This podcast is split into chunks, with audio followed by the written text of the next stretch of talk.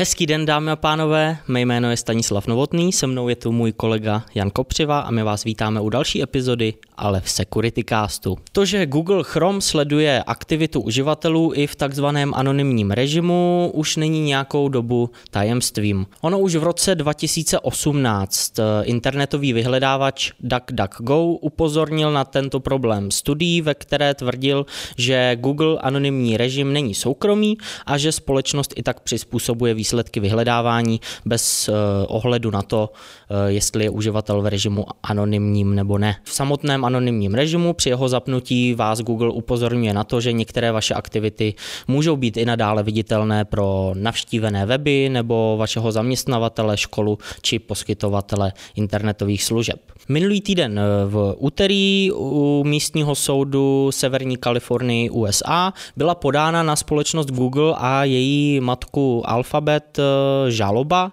ve výši 5 milionů dolarů, která obvinuje společnost Google z podávání lživých informací o ochraně osobních údajů a sledování online eh, aktivit uživatelů v prohlížeči režimu incognito nebo v anonymním režimu. Podle soudního spisu, který je k dispozici, se společnost Google neustále snaží sledovat a shromažďovat historii prohlížení a webové aktivity jejich uživatelů bez ohledu na jejich vůli chránit své soukromí. To je prý v ostrém kontrastu s tvrzením společnosti Google, eh, která tvrdí, že uživatelé mají eh, možnost ovládat, jaké informace se společností sdílí a jaké informace povolují eh, společnosti shromažďovat.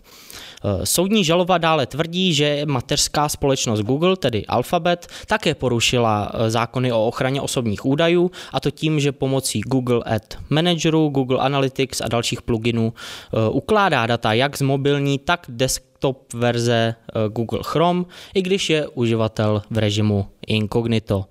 Je velmi nepravděpodobné, že by ta žaloba byla úspěšná a to z toho důvodu, že Google Chrome uvádí při otevření anonymním režimu to varování. E, slouží však jako připomínka nám všem, že prohlížení v anonymním režimu, ať už Google Chrome nebo jakéhokoliv jiného prohlížeče, není nikdy stoprocentně anonymní. Pokud chcete vaše data prohlížení chránit a celkově vaše soukromí, pak je potřeba eh, použít jiná bezpečnostní opatření. Například můžete přesměrovat váš webový provoz přes vzdálený server pomocí VPN. O potenciálně citlivá data samozřejmě nemusí přicházet jenom koncoví uživatelé, jak hezky ukazuje zpráva z minulého týdne ze Slovenska. Speciální jednotka slovenské policie totiž zatkla v průběhu minulého týdne, respektive zadržela v průběhu minulého týdne čtyři osoby, údajně ve spojitosti s instalací určitých odposlechových zařízení do slovenské vládní sítě GovNet. Celá ta aféra je taková poměrně zajímavá a zatím k ní není k dispozici příliš mnoho informací. Co je ale zajímavé, Slovenská policie zadržela čtyři osoby ve spojitosti s těmi instalovanými odposlechovými zařízeními, Bůh ví, jak si je představit, s tím, že se zřejmě jedná o aktivitu určitého cizího státního aktéra a že odposlech těch slovenských vládních sítí a po nich běžících dat asi nebude zcela legitimní z logiky věci.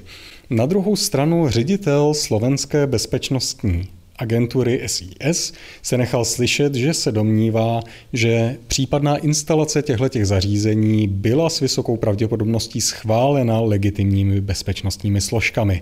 Je tedy otázkou, jestli nedošlo k situaci, kdy levá ruka neví, co dělá pravá, nebo jestli skutečně šlo o nějakou záškodnou činnost cizího státního aktéra.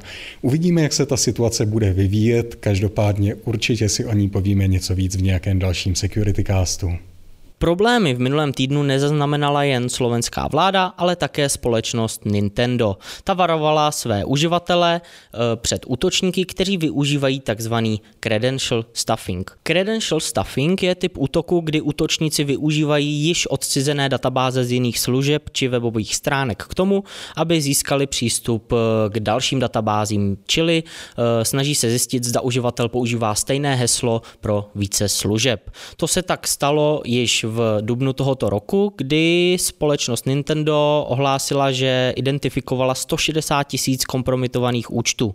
A minulý týden v aktualizaci toho prohlášení e, sdělila, že odhalila dalších 160 tisíc. To znamená, dohromady je těch kompromitovaných účtů už okolo 320 tisíc. E, naštěstí údaje o kreditních kartách uživatelů nebyly ohroženy. Společnost Nintendo v tomto případě nemůže být za nic viněna. Ono naopak snaží se uživatelům e, pomoct a navrátit jim jejich zcizené účty zpátky. Zároveň ale varuje, aby uživatelé používali dvoufaktorovou autentizaci a nepoužívali stejné heslo jako k ostatním službám. Pokud máte problém se zapamatováním více hesel, pak eh, vám mohou pomoct takzvané password manažery, které vygenerují dlouhá, složitá jedinečná hesla a poté je bezpečně uloží. Pokračovat budeme pohledem na záplaty na zranitelnosti, které byly publikované v minulém týdnu v rámci Patch Tuesday společností Microsoft. Ten poslední Patch Tuesday byl výjimečný zejména tím, že se jednalo o prozatím největší v historii. Záplatováno při něm bylo 129 zranitelností, z toho 11 bylo kritických a zbytek byl hodnocený jako vysoce závažný. Příkladem jedné z těch kritických zranitelností může být CVE 2020 1299. Jedná se o zranitelnost, která může vést k takzvanému remote code execution v důsledku nesprávného zpracování speciálně vytvořeného LNK souboru, čili zástupce. Přestože zástupci vypadají jako něco, co z principu musí být naprosto neškodné, není to tak úplně pravda a historicky už jsme tu měli několik, možná dokonce několik desítek zranitelností, v nichž útočníci mohli skrz LNK soubory dosáhnout nějakých škodlivých dopadů na cílový systém. V tomhle případě stačí proto, aby útočník získal schopnost spustit na počítači nějaký svůj kód, stačí, aby oběť otevřela nějaký LNK soubor, který byl útočníkem vytvořený. Vedle této zranitelnosti si poměrně velký mediální zájem vysloužila také zranitelnost SM Bleed. Jedná se o zranitelnost, která je trošičku podobná zranitelnosti, kterou už jsme v Security Castu zmiňovali. Šlo o zranitelnost SMB Ghost. Tak jako SMB Ghost i SM Bleed je založený na chybě v dekomprimaci zpráv zasílaných s pomocí protokolu SMB verze 3.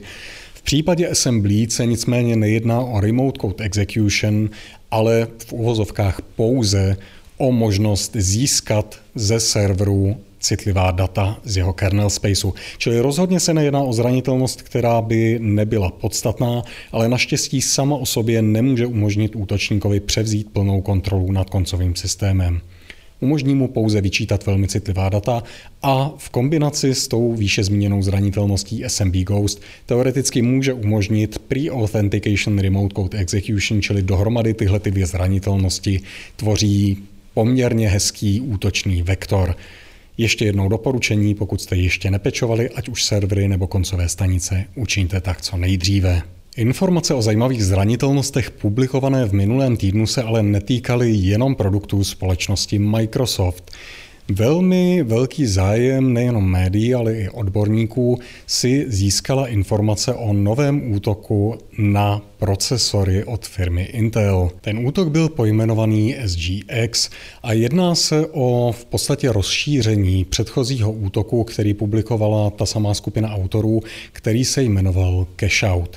V principu jde při tom útoku o vytvoření nové všeobecně důvěryhodné SGX enklávy a v podstatě přinucení vnitřku procesoru tak, aby byl ochotný dát do téhleté enklávy citlivá data, čímž k ním může získat potenciální útočník přístup. Princip zranitelnosti, kterou ten útok využívá, je poměrně komplexní a vzhledem k dopadům téhleté zranitelnosti lze předpokládat, že stejně jako v případě Spectrum Meltdownu a dalších zranitelností, které se týkají přímo hardwareu procesoru a jeho mikrokódu, bude problematický zejména pro prostředí, v nichž je hardware sdílený, čili pro cloudová prostředí každém případě ta zranitelnost už pomaličku začíná být záplatovaná. Intel bude muset vydat drobně upravený mikrokód pro své procesory.